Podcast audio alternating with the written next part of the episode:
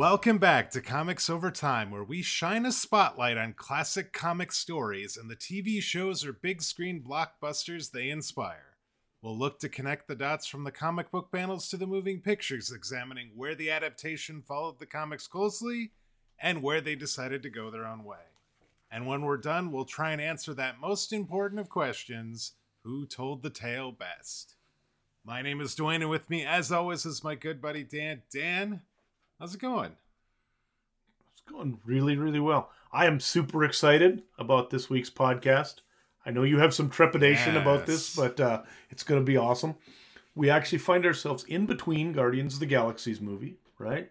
And so we're actually going to try something completely different this week with a new segment that I've I've pitched to Dwayne as it was a comic first. Uh, we're actually going to take a look at comic book movies that most people probably would not look at and think of as a comic book movie. Very first interest entrance in this is actually a fantastic graphic novel called Road to Perdition and the 2002 movie that was based on it. Yes. This surprised me when you told me that this was this was a graphic novel before it was a movie. And uh so we read that this week. We watched the movie this week. And now, in this episode, this one episode this week, we're going to give you a recap of both the graphic novel and the movie and do a face off on it. And there's no way this isn't going to go long at all. No way possible. it's going to be fine. It's going to be fine. So, all right. But be- before we do that, as always, let's talk about some comic book news. And I got an email about this earlier this week, and I wanted to talk to you about this. Marvel shutting down Comixology digital comic store. So yep. they they emailed people last week. Marvel announced its digital comic app, the one run by Comixology, will be shutting down in June. Instead of users being able to buy new releases of every new comic book day, readers will be left without a solution directly from Marvel for the time being. And there was a quote uh, from the email that ended up in the article that said, While we are disappointed, fans will no longer be able to use the app starting in June. We know many readers have built up an incredible digital library of Marvel comics on the app. To support our loyal fa- fans, we are making digital comic purchases made prior to May 2nd on the Marvel Comics app, operated by Comixology, available and accessible on the Marvel Unlimited app. No Marvel Unlimited subscription purchase will be required to access your previous Marvel Comics app digital comic library. Ooh, mouthful there. But so I tried using this app, the Comixology one, had a terrible time with it. Could never actually read any of the digital comics in the Comixology app. And now they're going to be available through Marvel Unlimited, even if you don't have a Marvel Unlimited subscription. Am I am I understanding this correctly? Does that sound like what what they're saying? I think that sounds correct. Yes, that basically I, what appears to be happening is, you know, Comixology was a very sort of beloved tool for getting comic books for quite a long time for those of yeah. us, especially with third party titles and stuff like that. It was really useful. Amazon bought it a couple of years ago and immediately began destroying it. Like everything they've done yeah. has been awful. And they appear to have finally made it unusable enough that Marvel is just jettisoning themselves completely from it and giving up, which is sad, but unfortunately, it's just kind of the way. There's a couple of other new solutions coming out now, and Marvel has, of course, moved to their own app and everything like that. But it is really unfortunate that Amazon simply took something good and destroyed it. Uh, so you noted that we got some information about a new Moon Knight coming out here in in a couple months, kind of coinciding uh, with the 25th issue of the current run of Moon Knight. Tell us about that, Dan. Yeah, it looks like so. First off, they're going to have a a an up-priced super size issue number 25 of Moon Knight. Jed MacKay's writing the whole thing, three different artists. It is going to not be the last issue. He did make note of that. So Moon Knight's continuing yes. on, but that's great. It's also sort of spinning off because one of those stories is going to actually introduce the Silver Scarab character from the t- television show into the Marvel Comics universe proper. And then that character, Silver Scarab, is going to spin off into her own uh, series after that. So Layla is going to then become a character in the new, uh, what was that one called? It's called Moon Knight City of the Dead. Written actually by David Pepose, somebody who I've read a bunch of stuff, kind of indie stuff by really good writer. I'm looking forward to seeing what uh, what he brings to the table with that book. So all very cool. That that is really something that we had a character from the TV show that is now making their way into the comics and not the other way around, which is typically oh. how, how that stuff is going. But I, I love it. I think this is fantastic. I thought it was a very interesting character in the fact that Layla didn't really become the uh, Scarlet Scarab until that last episode.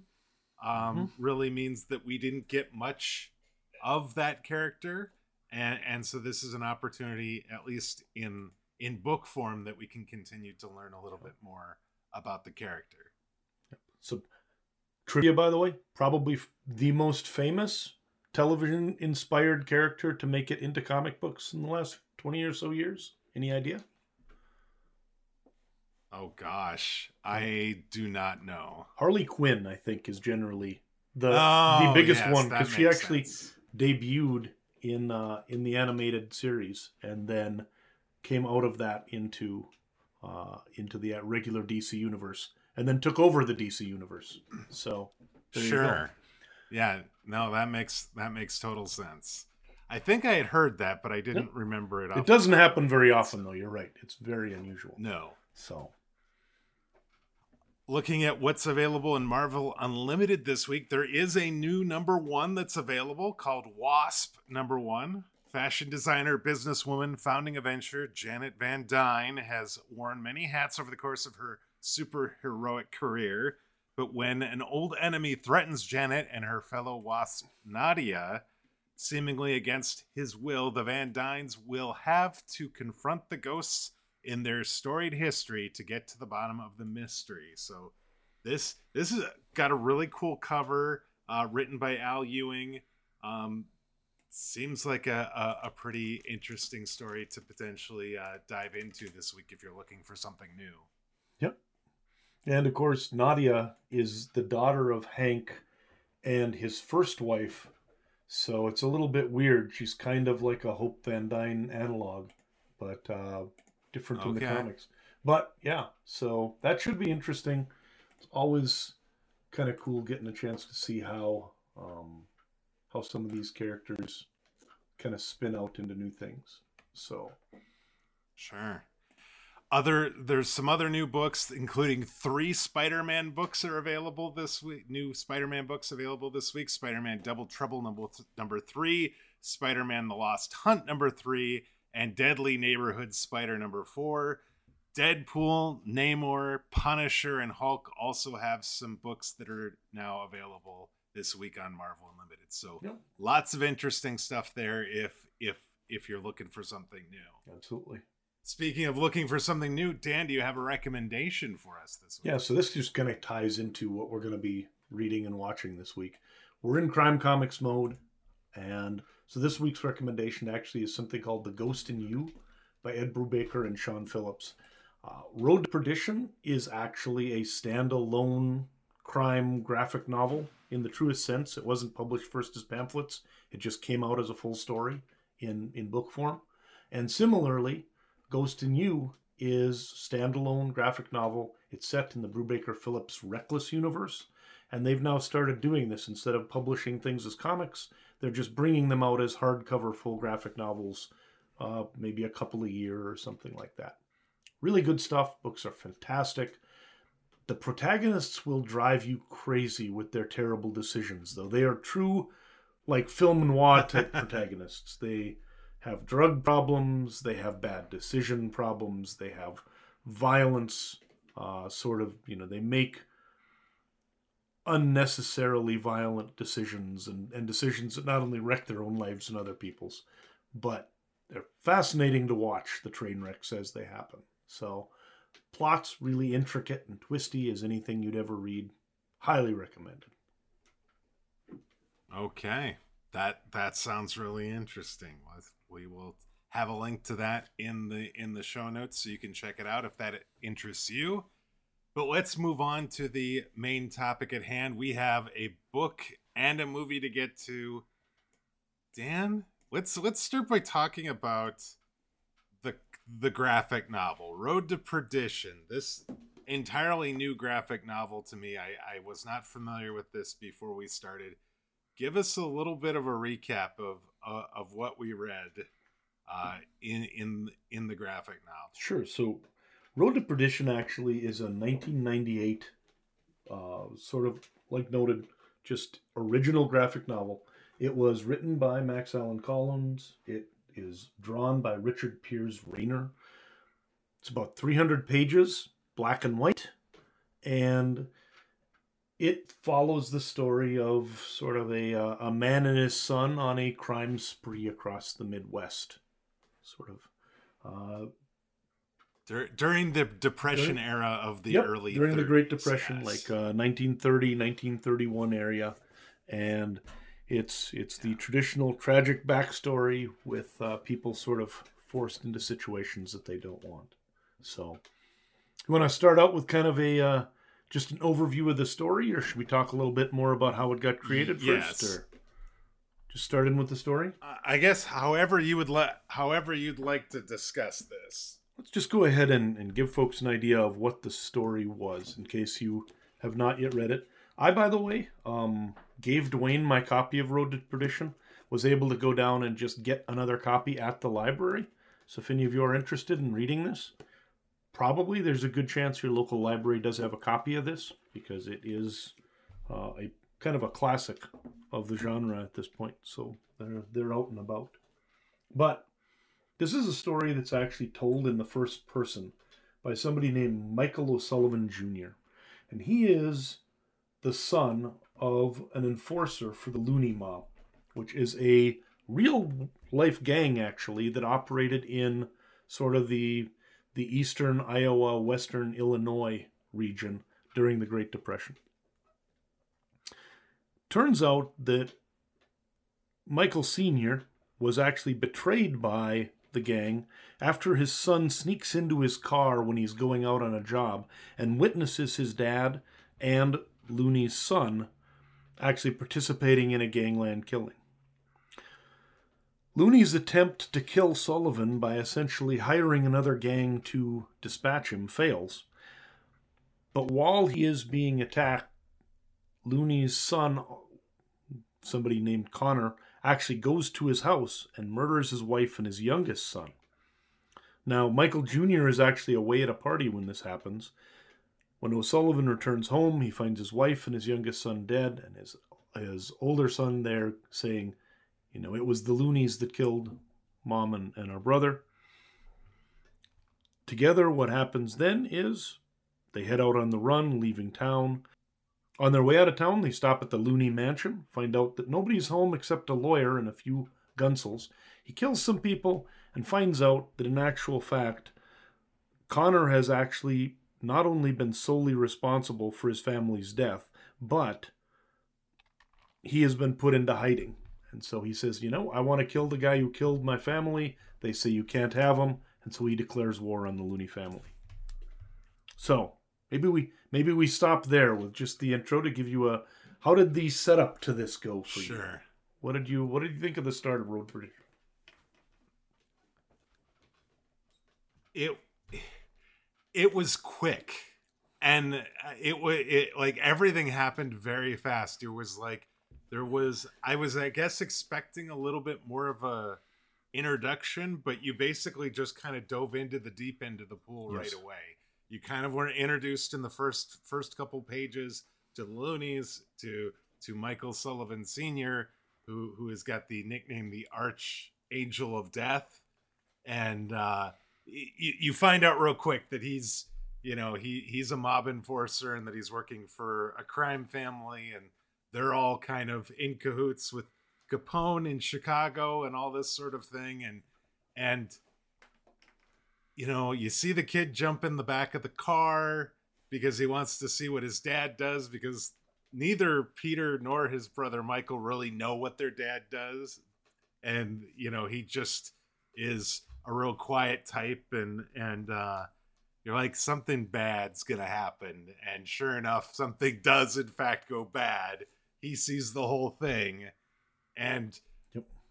I think you also kind of get the feeling right away that connor looney is a bit of a recluse and he is going to be trouble this is not going to sit well when he finds out that this kid is ha- has witnessed what connor and michael senior have done and uh yeah it it's a great setup. I am not really a person that like enjoys mobster sort of movies, but this is a very well set up story. And it is interesting that the start of it is drawn with really broad strokes and really quickly. But I think you very you very easily understand exactly what's going on and the consequences and everything. And it does just sort of propel you into the story.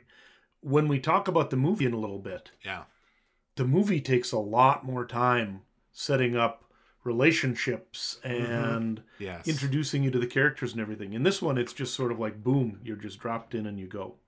So, once they leave town, they then immediately take off, and the idea is, and this is how the title of the book comes from, is that they're going to take the son, the dad is going to take his son to Perdition, Kansas, which is where his his dead wife's sister lives, so that he can go there and be safe while the dad takes care of some business.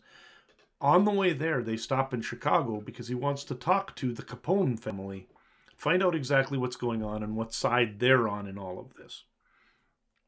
So, when they get there, he goes into the building, he goes up and talks to Capone's main man, uh, and the whole thing ends in a massive shootout where he kills like 15 Capone henchmen.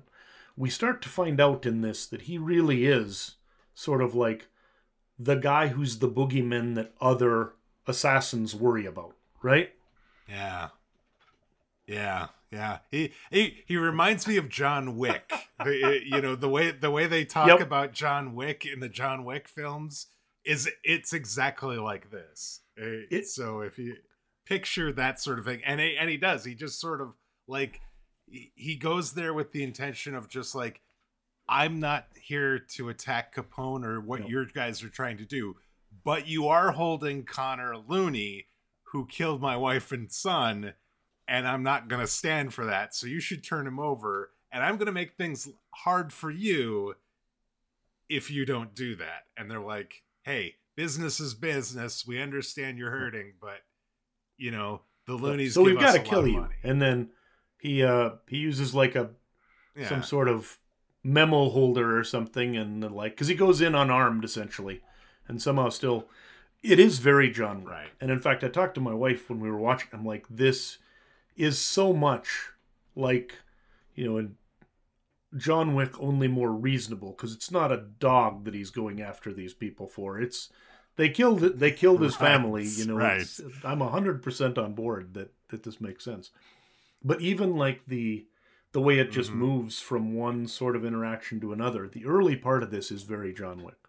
Um, so after the shootout, he actually um, goes in and you know he hops out of there. The son is is in the car with a gun just in case, but doesn't have to. They they drive out of town.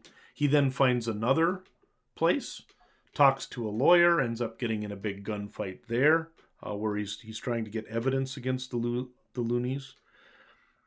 He actually does end up getting some evidence, gives it to Elliot Ness, actually as well. So another sort of real world character that they that they've got there. Ness goes to New Mexico and arrests Looney Sr. And while he's sort of, you know, going through there, they now are driving around the Midwest operating as bank operator, bank robbers, but they're robbing banks and specifically saying, we only want the dirty money. and they're like, "Do you know who you're robbing?" And what if they find out? And he's like, "Let me tell you my name." It's it's it's O'Sullivan. Let them know exactly yeah. what I've stolen from them, right? So he's going around uh-huh. essentially just daring them to catch him and trying to impose as much financial hardship on the Looney clan and the Capones as possible to make it so that it actually costs them more to keep Connor Looney from him than to just give him to them. Right? Um, eventually, right. that just doesn't seem to work because they start taking their money out of the banks or staking out the banks. So he finds a big gambling boat that's sort of the Looney's main source of income goes on that, kind of sneaks on with some disguise, which I found a little weird because he somehow made himself look like he was about 80 years old. But yeah. it's a comic book, right? Um, he did. It did. Manages to burn that whole thing to the ground and steal all their money on the way. And then at that point, Nitti, who is actually again a real world figure, who's the second was second in command to Capone during most of the 30s, actually agrees. He's like, you know, we're gonna we're gonna let you have him Connor's going to be coming out of this hotel room at a certain time. Uh, he walks out. The angel shoots him dead. Uh, and then after killing him, Michael and Michael Jr. then get in the car. They head off to Perdition, Kansas to deliver him to his aunt. When they get there, the couple is dead. And there's actually still one Gunsel waiting there who kills Michael, at which point Michael Jr. actually kills him by shooting him uh, right in the doorway after he kills his dad, which is technically the second time that he is killed in the book because he also um, shot one person during one of the other raids they did. So, once that over though, yeah. he drops the gun, is sent off to an orphanage, and ends up actually uh, turning into a priest for his vocation later on. So, there's a lot of religious um, sorts yes. of, of elements to this that we'll talk about. But his father is this very weird yeah. combination of super violent and very religious and sort of repentant of his sins. So it makes some sense that he would end up there. Yes. But that's the comic. That that is. And it is it is it, I was surprised at how quick a read it is. There is not a lot of words to this to this book actually. It, it reads very fast and um, yeah, it just mm-hmm. action action action too. There's just a lot of action throughout this whole the whole Yeah, there's times where I mean like I said it's 300 pages, but I've read it in a few hours n- numerous times it it feels a lot almost like a manga to me, where it reads incredibly quickly. There's there are some pages that have hardly no actual dialogue or, or text on them, and it just seems like like it really does just you breeze through it a lot faster than most American like Western type comic books. So I don't know if the fact it's black and white helps in that. Yeah. I think it sometimes does because black and white also the lack of all the splashy color and everything tends to make things move a little faster for whatever reason as well. I don't know. But in any case, fantastic stuff. Um, what did you think were some of the main elements about this that really interested you or the thing in the comic itself when you first read it? Because you read the comic before you watch the movie, right? Correct. I so I actually I mean I knew nothing about the story going into it. And so I like it was a surprise to me that it was a kind of a gangster thing, but I would one of the things that I thought was interesting was kind of the some of the real world mm-hmm. elements. You had Capone and Frank Nitti. You had, you know, a lot of um things about like the just the depression and stuff like that that were that were very obvious in in in this book. And and uh, so it kind of almost grounded it for me as well and and made it really feel i think even more real than it, than it already kind of does. Because in spite of the fact that it only has 300 pages and because and even though those a lot of those pages read really quickly it feels like a very grounded absolutely story. I, I think it it seems incredibly realistic in a lot of ways.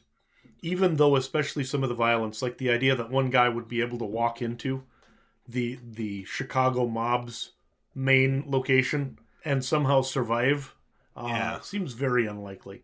And and I think that it makes sense that they changed some of that in the movie, right. but but it's comic books, so you get some of that, mm-hmm. and it is sort of that very John Wick over the top sort of of even though this is not superhero, this guy's about as close to being some sort of a you know super powered gangster as as you're likely to get.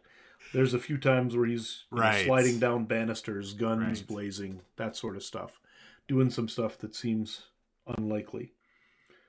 But overall, it's really kind of this cool story of a man and his son trying to take this sort of almost like winding trip across the Midwest for a summer while they're trying to stay alive while the dad is getting vengeance.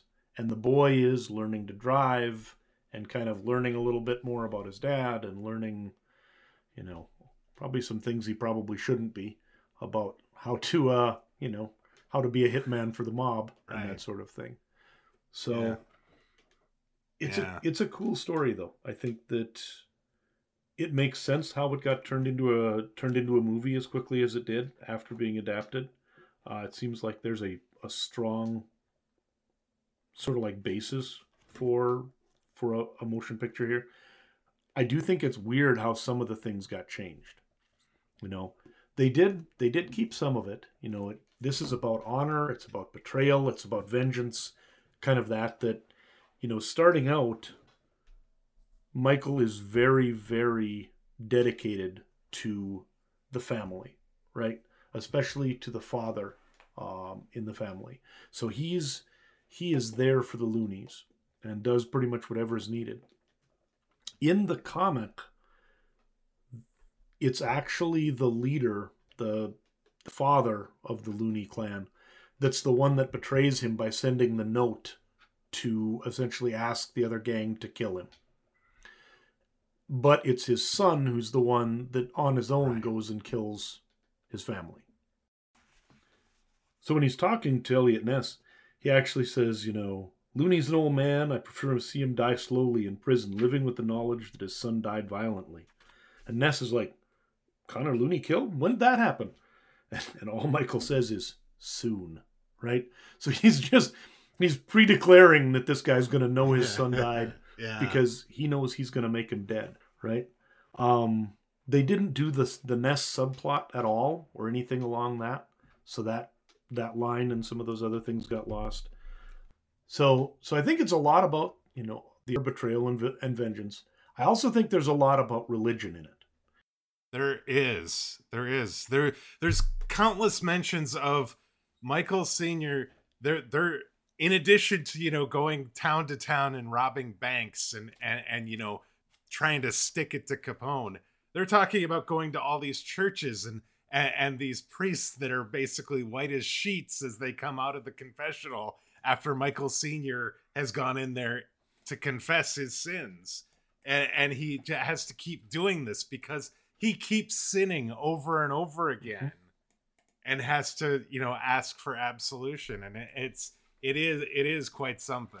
And he's a weird character because he's religious but he's also very realistic in that when they first need to or when he first goes to sort of attack the looney house after the family's been killed he tells michael if i don't come out in a half hour head to like the Presbyterian church or whatever. Yeah. And and Mike right. and the kid's like, well, why not go to the father at our church? And he's like, that church was built by Looney money, and the father took a trip to Rome last year on his dime.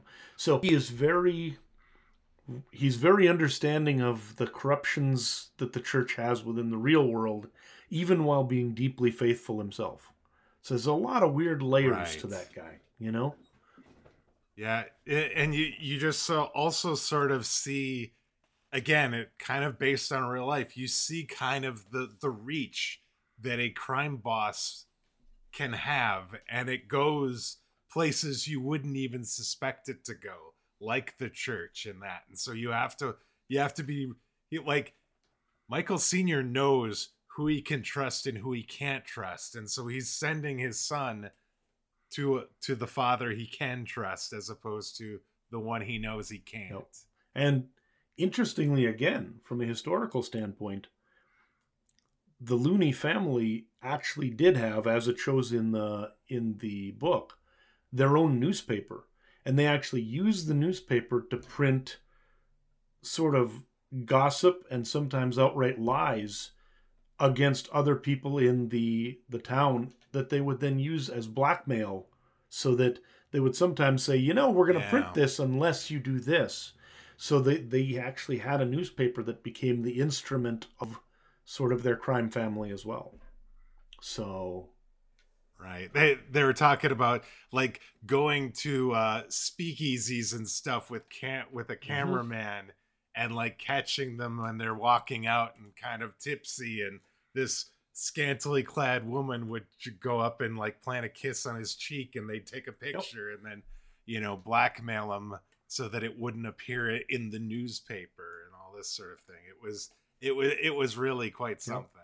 No i i think it was it was cool that there's evidently somebody called uh, bj elsner who was sort of a, a cultural and, and regional historian who does a lot of things with Chicago and Illinois history and and or Illinois history, I suppose I should get that right.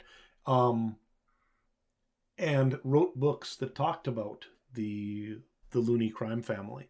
And so a lot of that is some of the stuff that was adapted by the you know by Collins when he did the graphic novel to kind of give it some verisimilitude.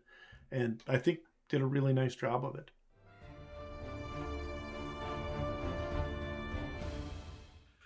So you talked about the art. The art is black and white. There's it, it's I I think it's it, it's interesting because I think what I would say about the art it part of it was I had a little trouble following because a lot of the people I thought kind of looked somewhat similar to one another and it was hard to distinguish people from one another. I would also say that like some of the newer comics that we're seeing now, like starting in kind of even in the 90s and into the into the 2000s, it felt like there was more of a movement to the to the to the images. These felt very like static, almost like pictures of just like a frame in time.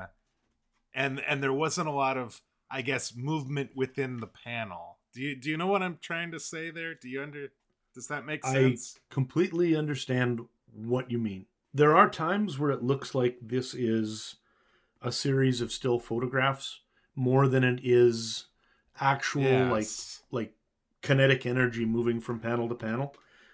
A lot of times it does seem right. like and and there's a few times where he definitely does have really violent energy moving from panel to panel. But overall, these these seem to be more like like particular images that are just assembled as storyboards almost more than as a, a flowing comic. Yeah. That said, the images sure. are beautiful and I love the way it tells the story.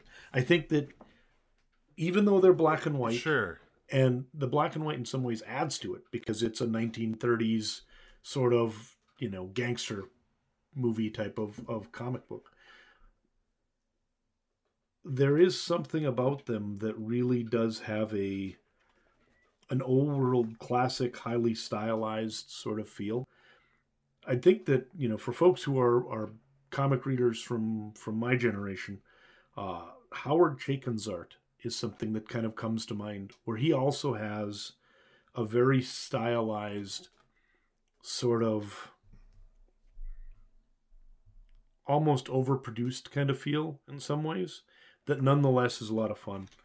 I will say that the faces did bother me as well. I had times where, especially with Michael Sr., I had a tough time figuring out what exactly I w- who exactly he was. It almost seemed like he was modeling him off of like a Warren Beatty sometimes, modeling him off of an Al Pacino sometimes. the facial structure of the character just seemed to morph around and it made it hard to really follow that character for me. Sure. I, am going to tell you the thing that that that from an art standpoint and story standpoint that I did not understand is when Michael Senior gets shot in Perdition. I had no idea who that person was because, like, he goes to Perdition he to drop off Michael Jr. and he goes into the house. Both both his you know his wife's sister and and and her husband are dead. And then just all of a sudden there's a guy's face shoots him and he's like oh you're nothing. I heard you're just this great you know uh the you're the angel of death and you were a piece of cake to kill. I'm like where did this guy come from? I don't know who he is. Where did he you know where did he come yes. from? Was i supposed to know who that character was I mean, I I know who he is after okay. watching the movie. Okay. Right? But I think they just filled sure. that out. I sure. don't to my knowledge, there is no particular place where we've got a we've got a good indication of who it was that was being sent like, you know, this guy is the is the the the uber archangel of death that's sent after the archangel of death, right?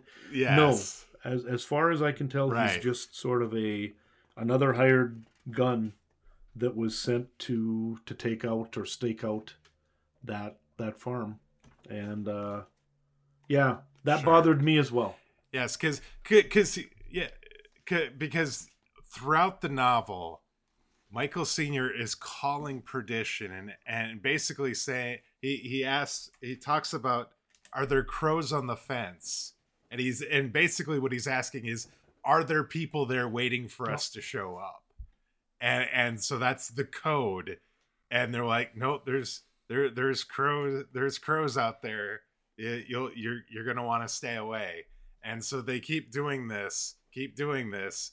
And so presumably it's just one of those people, but I just I was like totally sort of lost when this guy just sort of shoots him and is like, "Oh, you're nothing. I thought you were this big deal, and you're yeah." You're no, really to my knowledge, it he that character is not particularly well explained. It almost it almost feels to me like what it what it really means is that there was always going to just be some faceless guy with a gun that was after him because of what he'd done, and so it was just going to happen. Right. So yeah, but but as far yeah. as it goes, it's very unusual to have the main character cut down essentially just by some random that gets thrown in at the end. Some, I think he's I think he's nobody, yeah. basically killed everybody yeah. off. I would assume that probably it's someone sent by the Capone syndicate to clean things up. That even after yeah. giving him what he wanted, he still had stolen God knows how many thunder, thousands of dollars from them and murdered a bunch of their people. And Capone just couldn't let that stand. So. Sure. So, so one last thing I just want to say about the book is this book is incredibly sure. violent. I mean, there, there. This is not this is not a story I think I would feel comfortable giving uh, to someone until they're in the in oh, their sure. teens or at oh, least yeah. preteen, because there is there is lots of violence and and it, it's it's fairly graphic and and even in the black and white look and feel it still comes across as incredibly oh, yeah. well and i mean that this is obviously a a book that's you know there's there's a lot of times where you you hear them talk about you know comic books for mature readers but usually that means for people who are technically like right. you know adolescent in terms of it's for sex and it's for you know violent this is an actual something written for grown-ups. It's a it's a story that talks about sort of violence and its results and how somebody can live that life where they are trying to, you know, I mean, I, I think that Michael's a very complex character. You know, that he he really believes he's going to go to heaven yes. because he gets to a church and asks for forgiveness before dying after killing people again, you know? So yeah, right. I would agree. I so yeah, I, I just as we're transitioning into the film um, and talking about the film, I've got some film facts here we will talk about.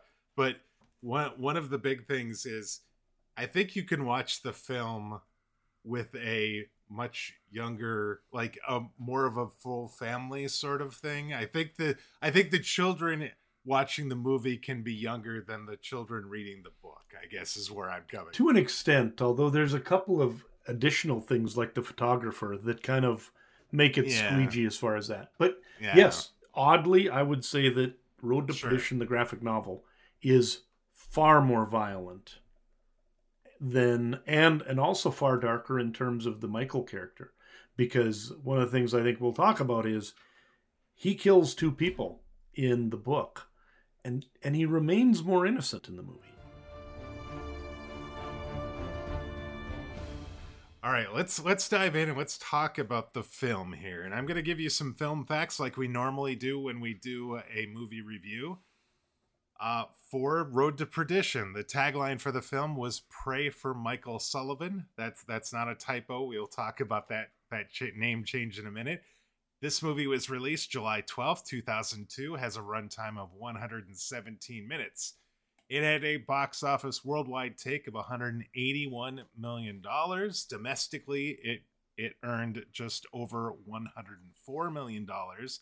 So it actually did much better domestically than it did uh, internationally, which uh, with some of the superhero movies tends to be backwards. The the international market ends up being uh, a much larger take.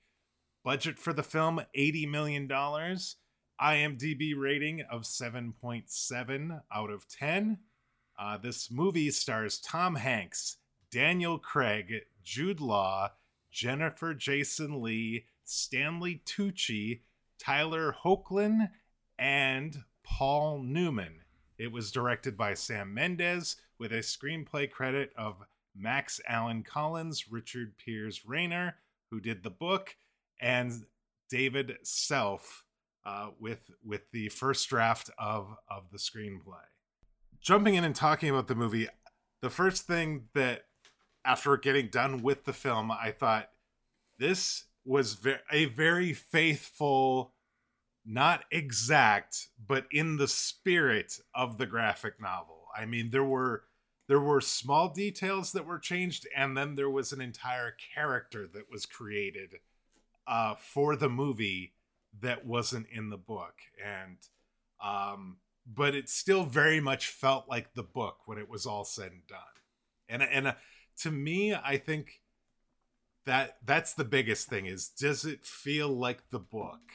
When you're watching when when you're watching the movie, and and I think they did a really good job of that. Yep, I I have some I have some quibbles with the decisions made on certain characters and the like, but yeah, as far as mm. the you get done and you you think about the two of them, this is very much everything you could probably hope from an adaptation if you're the writer in that most of the main ideas got through, most of the themes got through characters are still recognizable as themselves.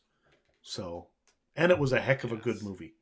So, there you go. Yes, yes. So the the major difference between the the graphic novel and the film is that Michael Sullivan Jr., which is they they shortened O'Sullivan to Sullivan. Michael Sullivan Jr. can and does kill along with his father during the spree. He grows up, becomes a priest in the graphic novel, we don't we don't get we don't know for sure that that's what happens here the narration uh from the book is is from kind of an older version of M- Michael O'Sullivan mm-hmm. Jr. after he's become a priest many years later he's sort of looking back on it he talks about the accounts of what happened he's like he, he talks about the fact that it's like well, here's what I've read about what happened, but knowing my father as I did, here's what I think happened. And then this is that's what you see in the graphic novel. Here it was like several months later, it, it seemed like you were getting kind of a, you know, a a 12 or 13 year old boys look back at what he did over the Mm-hmm. summer with his dad and, and and how that how that was complicated and and, and really sort of uh you know different than i guess what most kids have during during their summer with their dad Yep. of course. So it was it, it was different but again close enough that it didn't it, it didn't it, it didn't bother necessarily. Yeah, there were like like I guess if we if we just start from the beginning, the the main initial difference is I think kind of like we referenced, there's a massive additional amount of character development about the father and the family and about the relationship between what is now not called the Loonies but is called the Roonies, the the the crime family right. and the Sullivans, where we see that Sullivan actually Yes. was sort of abandoned as a child and was mm-hmm. essentially raised by Rooney. And it's pretty obvious early on that Rooney really considers Michael Sullivan to be his actual son or his best son. And his actual son, Connor, is kind of the, you know, the goofball that's always causing him trouble. And he's he's essentially the, the son in John Wick, pretty much, right? The guy who's just going to get everybody Yeah. killed by being a moron. yeah And so yes in the movie, you have a far more sympathetic character played by Paul Newman in Rooney Sr. than you have in the book. Because he's somebody who, yeah throughout the entire movie, he's trying to find a way for Michael not to get killed. Whereas on like page 12 of the book, Rooney's like, yeah, I'm going to just have to kill him because he saw something he shouldn't have. So the uh, there's a big difference there. But in terms of the way it kind of all works out, a lot of it's similar. What what did you think of Paul Newman's performance of of the Rooney character? I thought I thought I thought it was great. I like I'm not I'm not a big Paul Newman fan. I haven't seen a lot of his movies. In fact, Paul Newman in this was his last on-screen performance, live live action performance uh was this film. And and like I I didn't recognize him necessarily at first. He he looks a little bit different. Uh, he was apparently like the producer's number one and really only choice to play Sure. John Rooney for this film.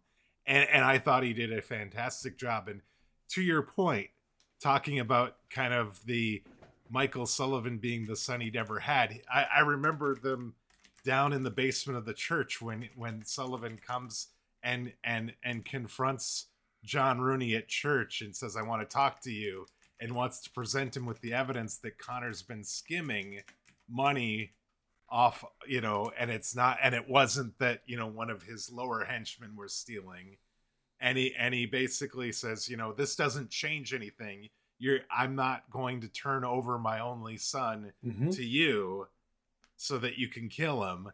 And then he, he goes, well, I'm not going to stop. And then Newman says something to the effect, uh, or he's like, what, a, he's like, Hank says, well, what are you going to do then? You know, because I'm not going to stop it. He says, I'm going to mourn the Yep. son I lose. So he knows, he knows Connor's going to die or he knows Michael Sullivan's going to die. One of those two is going to die, and he's going to mourn whomever it is that does, in fact, end up dying. And he actually was Very, very and, powerful. and he was nominated. You know, what?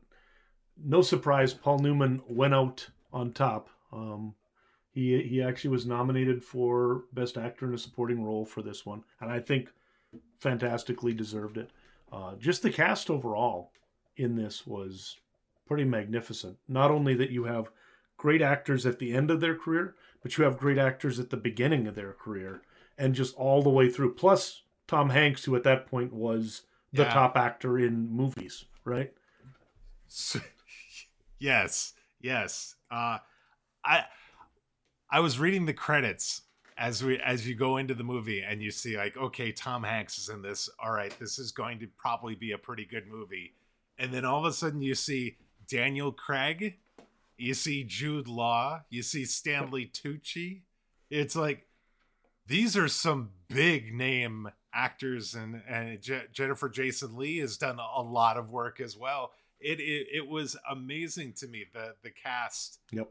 for this film, and and they all do a fantastic job. Daniel Craig is Connor Rooney in this pulls off being the kind of cuckoo crazy just i'm going to get everyone killed because i keep doing stupid things Yep. over and over again uh a- as good as anybody and and you know stanley tucci is as frank nitti w- was fantastic as well kind of doing that whole you know capone's not going to Yep. allow you to do this he you know they make us a lot of money he does he just he does he portrayed exactly what I would have expected based on what I saw in the book. It, it was just, it was just, it was just Yeah. fantastic. Everybody did a great job. The the overall screenplay I think was really strong as well. There were, like I said, a few things that I would have liked to seen. There also were a few things that I'm surprised they didn't do, like burning down the the gambling boat and stuff. You'd think that would have been a a, a big riverboat, yeah. cinematic kind of thing to do, but they did seem to shy away from making it a movie that was really a big action piece. And whenever they had a decision to make about whether this is going to be about expressed cartoony violence or whether it's going to be about implied violence and the sort of results and, and consequences of it, they went more towards that realistic side. And so you Yeah. don't have the big shootouts and the like. Yeah. Even at the end where where you do have a shootout, he basically just stands in a in a darkened uh, sort of of shop window and mows everybody down from a ways away, rather than some sort of high noon type gunfight where everybody's jumping through slow motion Matrix style or whatever. So it it's a very subdued action movie, if that makes any sense. Yeah. Yeah, a lot of the a lot of the violence sort of occurs off screen, as it were. It, you you don't see it directly. It, very much not like John Wick in that regard. It, Yeah. it is. It is. Absolutely. you except for except for Connor's like execution of Finn right at the very beginning that that Michael Jr. witnesses uh Yep. you know through the bottom of the the like the little hole uh outside of that even like when Sullivan finally does track down and get to Connor and shoots him he's in the bathtub you don't see it but then kind of the door kind of closes Yep. and then There's a you see, mirror on the door. yep. you know the hole and yeah the mirror on the door and you see craig with a with a hole in his head sort of sort of thing so it you you see it but you don't really see it and so it, it's Yep, very that's that's very kind of like a, it's it's like the first act of John Wick, and then it wildly diverges from from the way that that those the other movies. are. yeah So the, the other so the biggest one of the other big differences is the Jude Law character, this Maguire, the the the hitman that Capone uh, Frank Nitti basically hires to try and track down uh, Sullivan. What a swarmy, swarmy character, played to perfection by Jude Law. They they I was reading about kind of the way they wanted him to look, and they talked about how physically imposing Tom Hanks Yep. can be because he's a tall guy and broad shouldered and be there. They wanted him to kind of look like a rodent almost. And so he has a real pale complexion. He's got kind of a receding hairline. His teeth, when you see him in the diner and the two are talking and and you see his teeth that are all sort of, you know, all look like they haven't been brushed in like five years or something, and they just they just look terrible, and you're just Yep. like, ugh.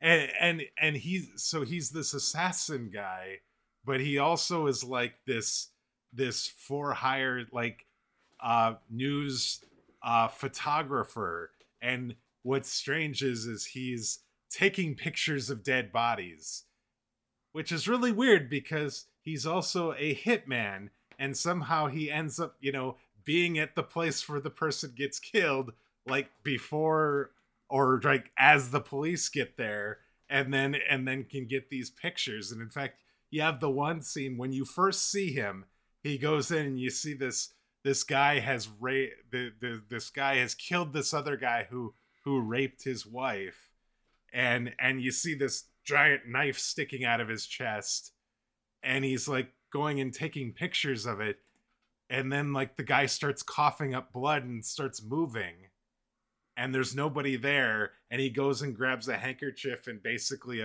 asphyxiates the guy to make sure he's dead so that he can keep yep. taking pictures just a just a nasty character just yes. a nasty and character. it is weird because a completely new character who is essentially turned into this important right. way to drive the plot forward because he becomes the one that's chasing them that lets them not go to the the farm and in purgatory initially and start wandering around and then also you know is sort of across the street when he goes to kill the to kill one of the other guys or Connor yeah or uh, and the like the accountant yeah the accountant and so he's kind of this MacGuffin that's just there whenever there's a, a need for the plot to kick forward.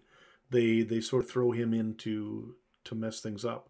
So, but I like the character. I I think it was weird and, and, because he's almost like a a cartoony element though in it because of the whole taking pictures yeah. of dead people and doing all this other stuff and everything. It is a little interesting. Yeah, it's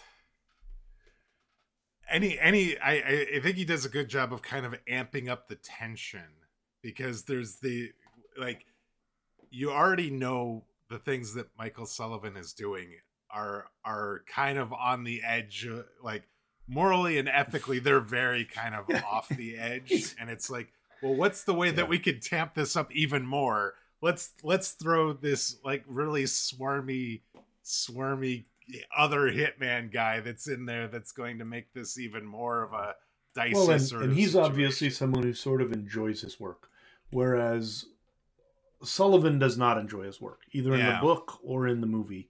He's somebody who does what he feels he needs to because the family's been good to him, and now he he only knows how to do one thing, and this is how he kind of you know takes care of his family and repays the uh, the things that have been done for him.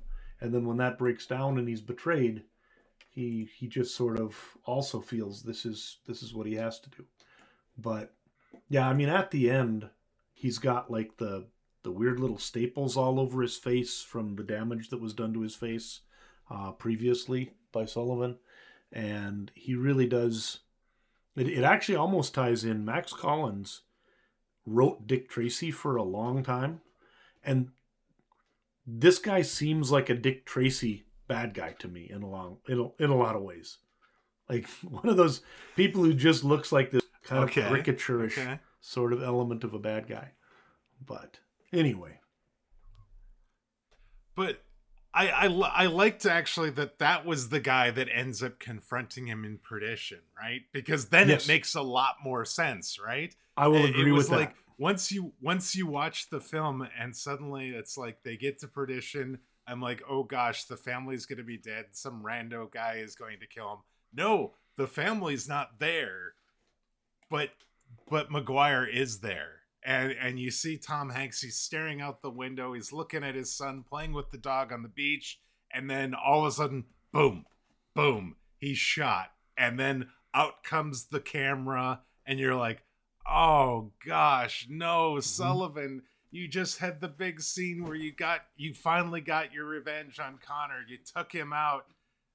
This was supposed to be the end, the happy ending, even though you don't really deserve it. You get the happy ending, but no.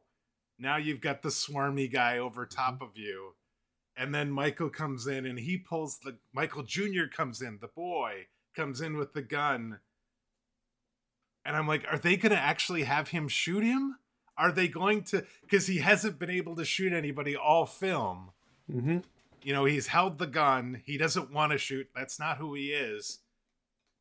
And then Hanks, in his like his dying moments, pulls out a gun from behind his back and shoots shoots Maguire in the back when he's Yep. trying to convince Michael Jr. to take the gun.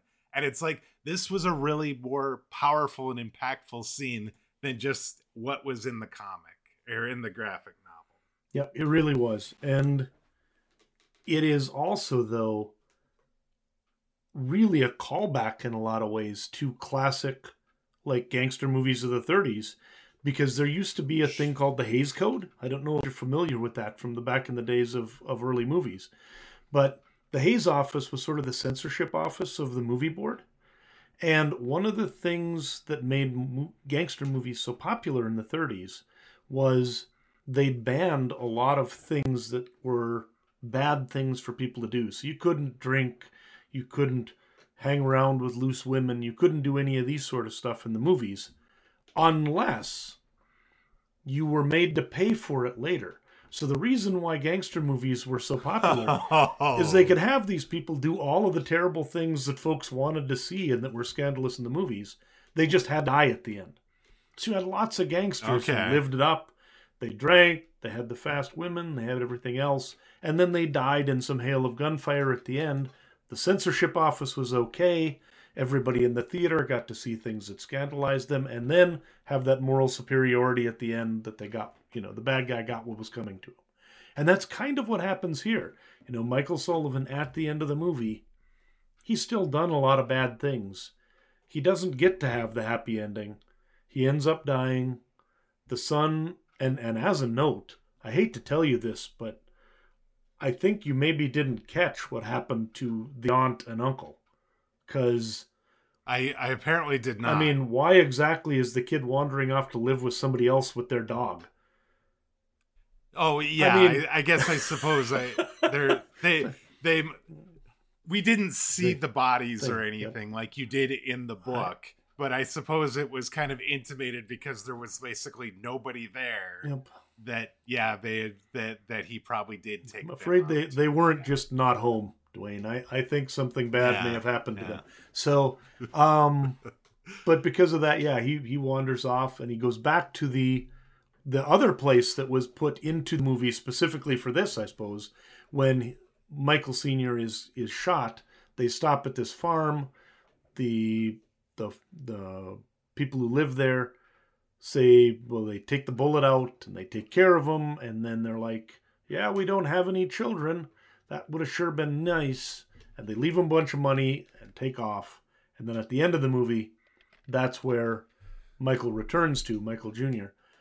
Also, which is why it's kind of questionable whether he ends up being a priest in the in the movie, because it was probably partly being put into the Catholic orphanage that sort of moved him on his path towards the priesthood as well. yeah. So, So I think one other thing we should talk about real quick was the cinematography for this because there Oh, is some absolutely gorgeous shots throughout this film. Um, and actually, uh, the uh, Conrad Hall, who was the cinematographer for this film, actually won an Academy Award for this sure. uh, actually won it posthumously because he died shortly before the 75th Oscars in, in 2003. I think about the scene in the rain where Sullivan takes out John Rooney and his men as they're walking to their car. I'm thinking about the shot as he's going into Chicago for the first time. There are just some absolutely gorgeous shots that that are made in this film that are that are so memorable and and I think are just so beautiful looking the the way they just sort of frame the actions frame the background give you just this sense of awe and wonder I guess of everything that's going on Yeah. and even little things they talk they talked about uh you know trying to show distance and like at the beginning of the film you see michael jr and michael senior all the shots of those two are far apart and it was supposed to be showing the distance between those two characters Mhm. because michael senior had this wall and then once they kind of go on the run they kind of have to be open up to each other and they're talking more and they're they're sitting close to each other and they're framed really close on the screen and it just it it's subtle but yet it makes just this huge difference when you're when you're watching when you're watching it. It's subconsciously you're picking up things that that you might even not even realize that you're that you're picking up. Yeah. And this guy was he was one of the greats in hollywood.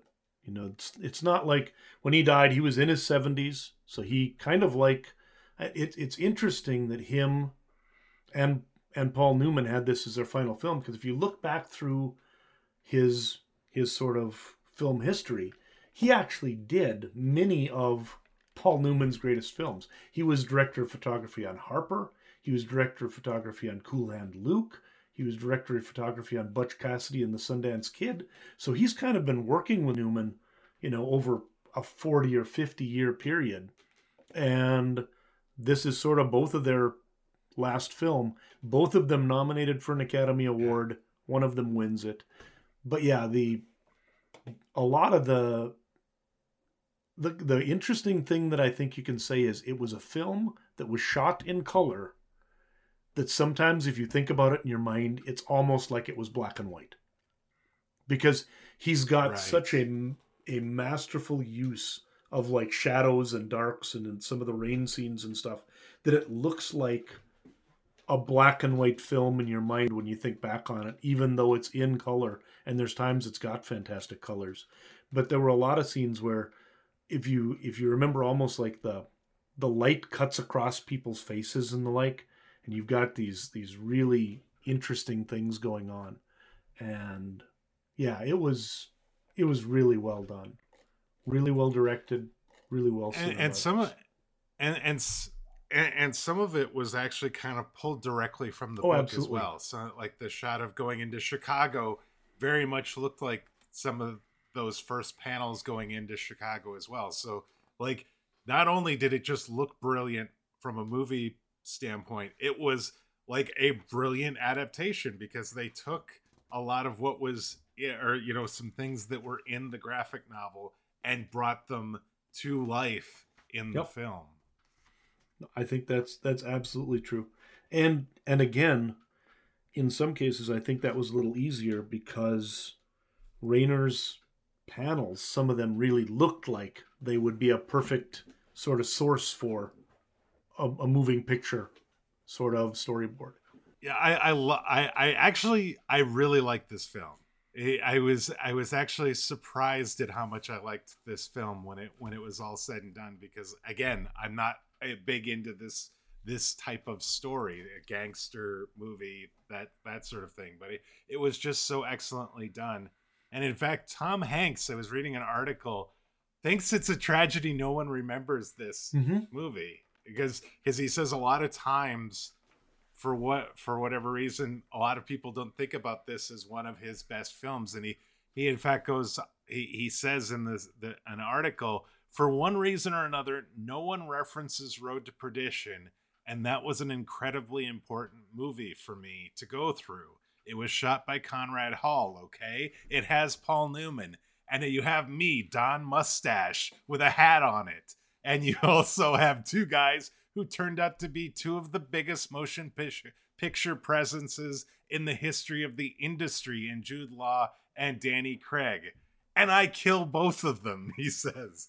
Uh, you know, talked about the Academy Award uh, nom, you know, nominations that this got. It was it was just just something. We talked about the kind of the who's who and the cast. It, it, it was it was such a good yeah. film. And i mean it's you know the the director as well it's it's not like he was exactly a piker. You've got somebody there who over the next couple of years is going to win an, i think he wins the academy award just a couple of years from now actually for american beauty uh, he's got other things yeah um that actually he just came off right of before that. it. So American Beauty came out in 19 American Beauty came out in 1999 and and Sam Mendes was kind of uh the talk of Hollywood I guess after that and and there was a there was a uh, comment about this saying that you know one of the things he liked about this film was it, it was kind of in direct contrast of American Beauty that one was very sort of word heavy, very monologue driven, where it very dialogue driven anyway. And and this one surprisingly few yep. words. And and there was it was it it basically it, it the the pictures told a lot of the words and and I think the direction that that he provided in this uh, ended up being yep. very you know to to, took a good screenplay and a good graphic novel and kind yep. of elevated it. But didn't really change it that much, like you said. I mean, I, it's still it's still the bones are there, but it is interesting how. I mean, yeah. even even talking about it sometimes. Um, Max Allan Collins talks a little bit about the fact that you know for the most part it stayed faithful to the screenplay that he actually helped to work on and things like that but there there were a lot of things that once the movie was done, when Mendes went through and made his cut, it changed a lot of things. And he actually wrote a novelization of the movie, which is essentially him writing the novelization of the movie based on his original script or his original comic. and yeah Scholastic or whoever it was, the uh, whoever had the property said that it had to have only stuff that was in the movie. So he wrote like a, I think he said like a an eighty thousand word book, and it got toned down to like forty some thousand words, and he calls it. Um, he says he thinks of it as the junior scholastic version of his story essentially, because they just took it and sucked it all down. But what a weird feeling uh, that you wrote the original story and then now you're having to make an adaptation that stays in the lines of what someone else has done when they adapted you first. Sure. So do you have any more things that you specifically want to talk about or that were like problems with the with the movie or anything or No, I don't I don't really think there were any problems. I love the graphic novel and I loved the movie and they were different and I think that's perfectly reasonable.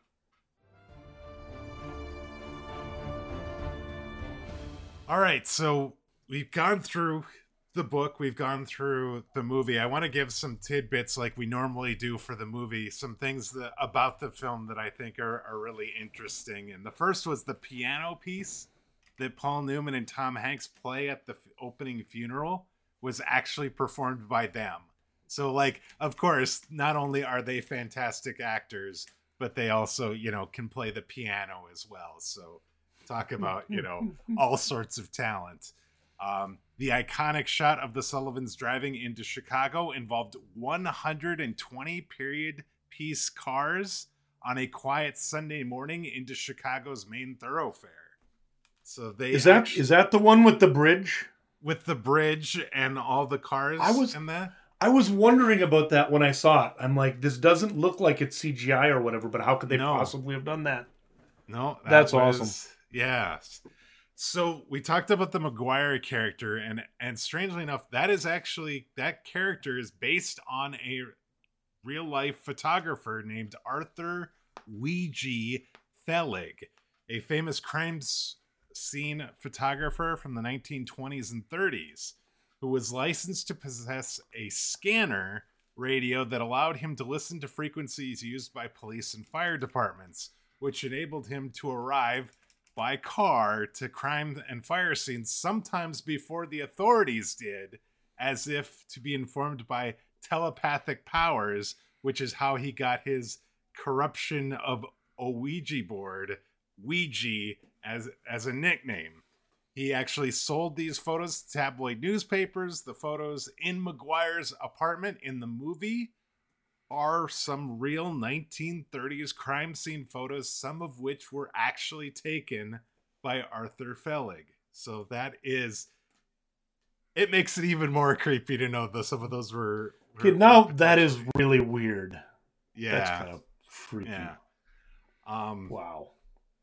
So regarding Tom Hanks getting added, uh, get signing on to this film. It was interesting. He was sent a copy of the graphic novel by Steven Spielberg while he was filming filming the movie Castaway.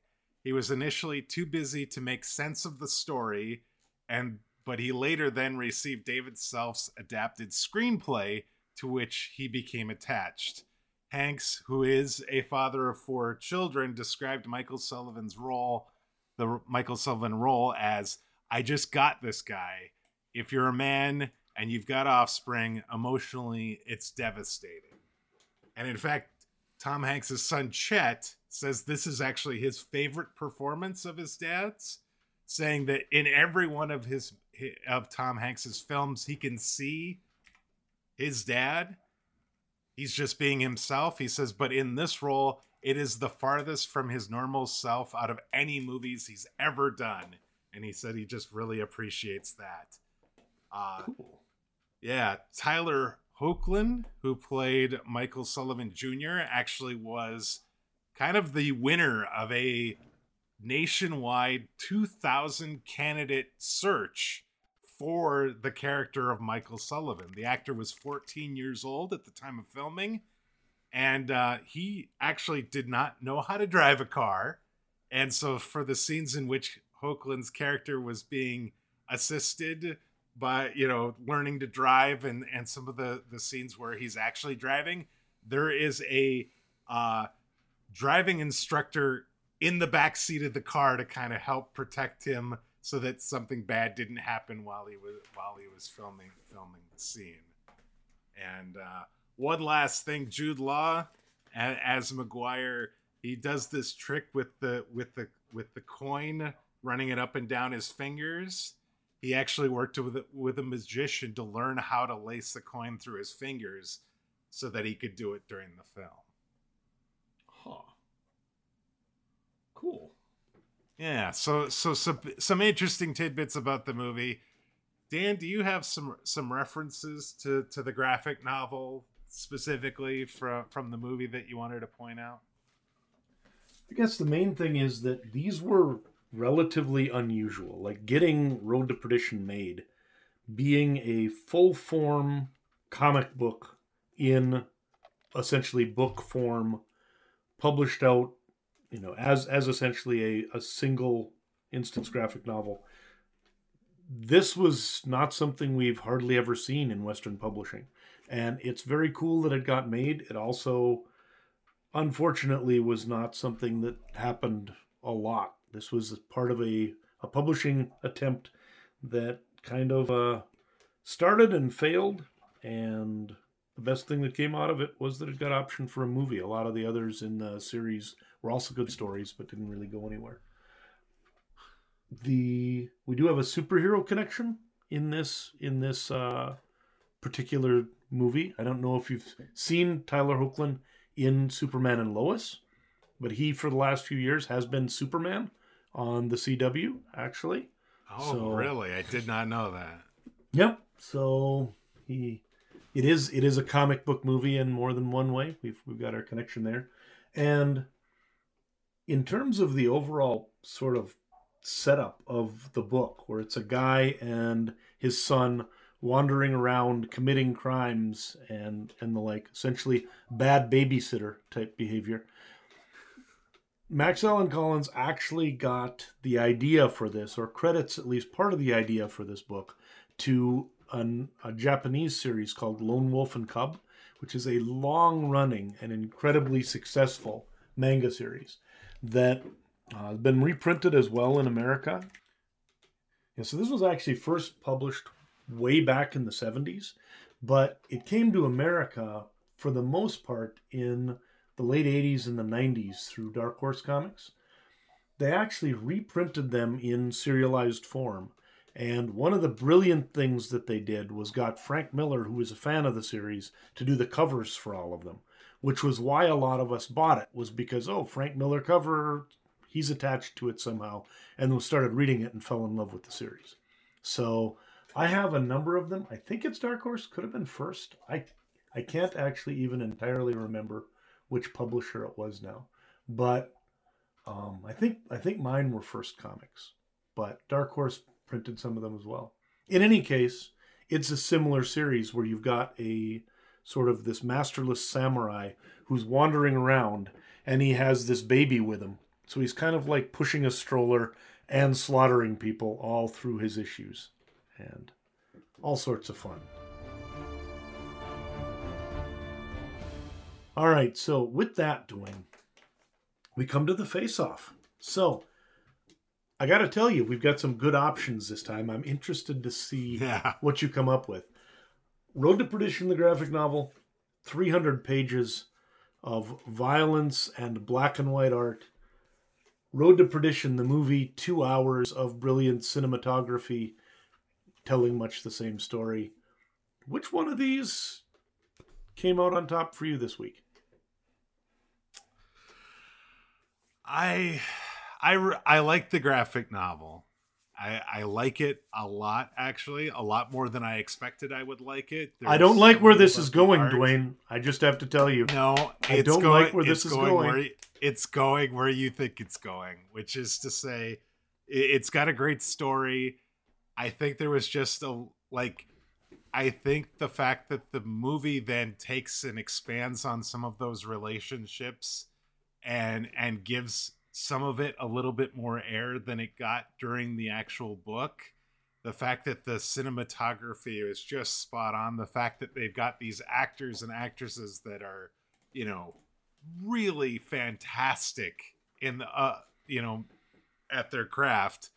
I have to go with the movie, and I, as I'm also not a big violence fan in in like movies or or anything really, and so some of the fact that some of the violence is toned down, it's off screen a little bit as well, just makes it a little bit more easy to dige- digest. And I think actually the movie helped me appreciate the book more. And and so with that I have to give the movie the nod.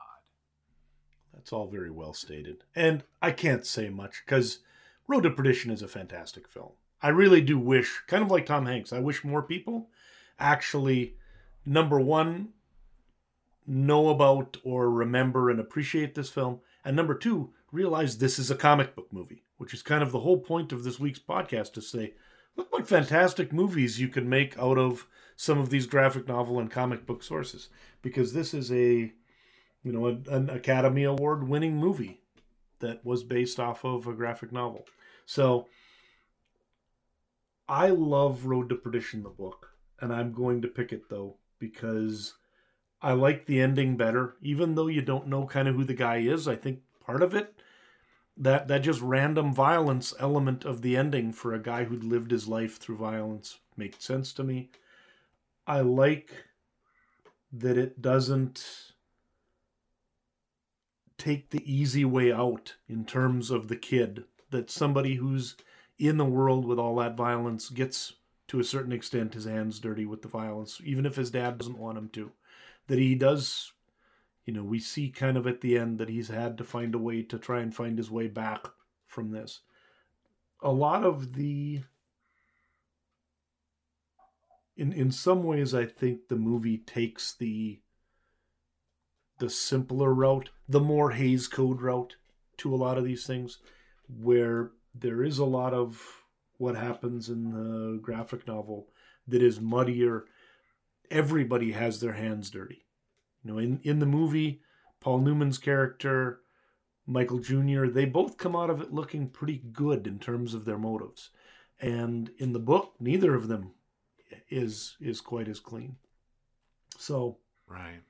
love them both but i do think that Yeah. partly because i love the the comics and i love black and white comics and i love max allan collins you know his stuff from the ms tree mysteries of the of the 80s and onward i've been a big max allan collins fan.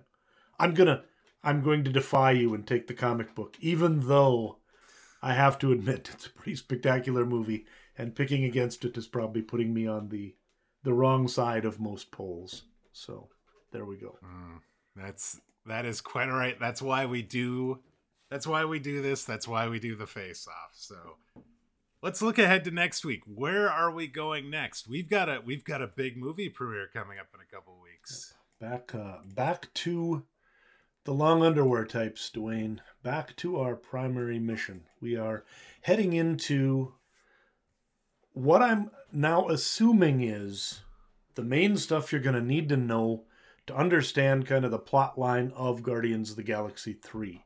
And I'm betting on the idea that there's going to be a lot of high evolutionary, a lot of warlock, and a lot of sort of this whole idea of the new earth and some of the the high evolutionaries creations and the like. So we're going to take a look at Thor 134 and 135, which follows right at the end of the ego stories we read a couple of weeks ago.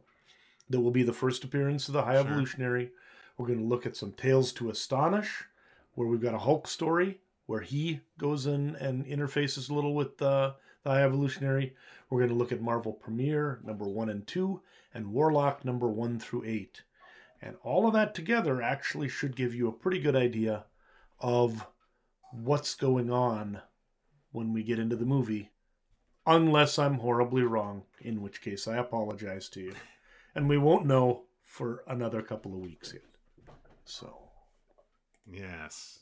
No, that's that is interesting. There's definitely some we you've whet my appetite for Adam Warlock and and some of the some of the stories there a couple weeks ago and I'm kind of intrigued as to where this goes next and and really interested in seeing where this what appears to be the final Guardians of the Galaxy movie is going to take us and it does seem like there's going to be some finality to that uh, if you're if you've seen some of the trailers and stuff some of the images in there uh, could be could be quite the quite the finish to that story so I am very much looking forward to seeing some comic books to help get me ready for that Excellent. And with and with that, we are going to wrap it up for us for this week. Thank you for sticking around as we kind of went through both a graphic novel and a comic and a movie this week, so we're a little bit longer than normal. We'd like to thank you for joining us. If you're new to the podcast, please consider subscribing on your podcast player of choice. That way, you'll get each new episode as soon as it's released. Whether you're new to the podcast or you've been with us from the beginning, we'd love to get your thoughts on the show or say Road to Perdition if you read the graphic novel or saw the movie. I, I would note, by the way, we did talk about uh, Road to Perdition leaving Netflix at the end of April. It's still going to be on Paramount Plus, so if you have Paramount Plus, you'll still be able to see it there if you if you're looking for a place to stream it. Uh, that said, if you have some comments you want to send to us, you can send them to us via email. That address is comments at comicsovertime.com, or you can reach out to us via Twitter. We are at comicsovertime. Dan, I, I'm looking forward to Guardians 3. I'm looking forward to these comic books, and and I am I'm very intrigued about the High Evolutionary because I, I he seems like a very interesting character. Yeah. Yes, he definitely is. He's been someone that I, I was intrigued by the comics of for most of my life. I've always enjoyed finding uh, things of, things about the, the High Evolutionary and his crazy planet. Wanted to note, by the way, kind of to follow up on Dwayne, we did try something a little different. If you do like this, or if you really don't like the fact that we're wandering off onto non Marvel or non superhero stuff, let us know. Uh, love to get an email from you just uh, with a little bit of an idea of whether you think this is a direction we should be looking more at or avoiding or whatever. So, yes, definitely let us know Twitter or via email, and and we will definitely uh, keep that in mind as we look to to plan out future episodes. So, with that, until next week, take care, everybody. Have a great one, folks.